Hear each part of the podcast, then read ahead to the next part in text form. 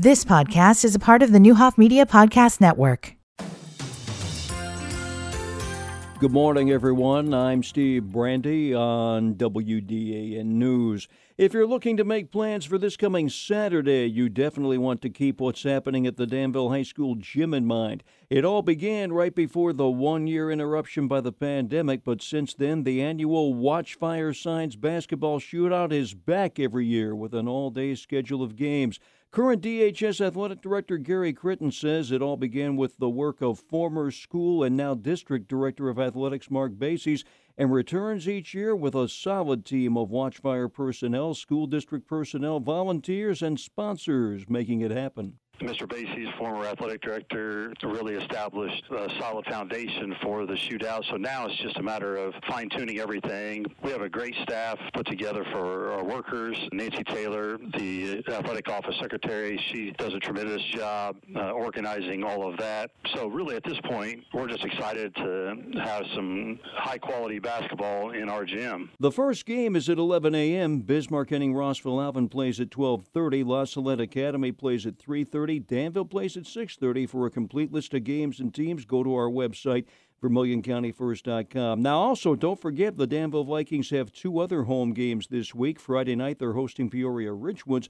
Richwoods, by the way, will stick around to play in Saturday's shootout.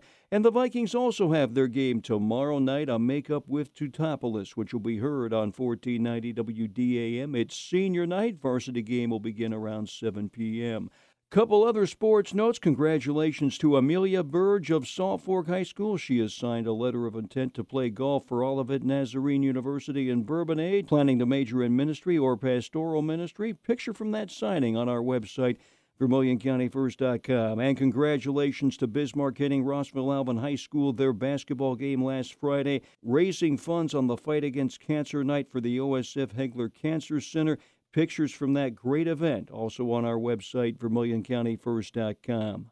Illinois fans tuning into this weekend's big game will see some familiar faces in a new commercial featuring five Illinois farm families. The commercial is titled Career Path. It will air during Super Bowl 58. It's designed to raise awareness of locally owned farms. The commercials will air on stations from several Illinois cities, including Champaign, Peoria, Bloomington, Quincy, and Springfield. A collection of sneakers Michael Jordan once wore as he won six NBA titles fetched eight million at an auction. It set a new record for game-worn shoes. Sotheby's dubbed the shoes the Dynasty Collection. Remember, Jordan first gave a shoe to a team executive after their first title in '91 and continued that tradition afterwards.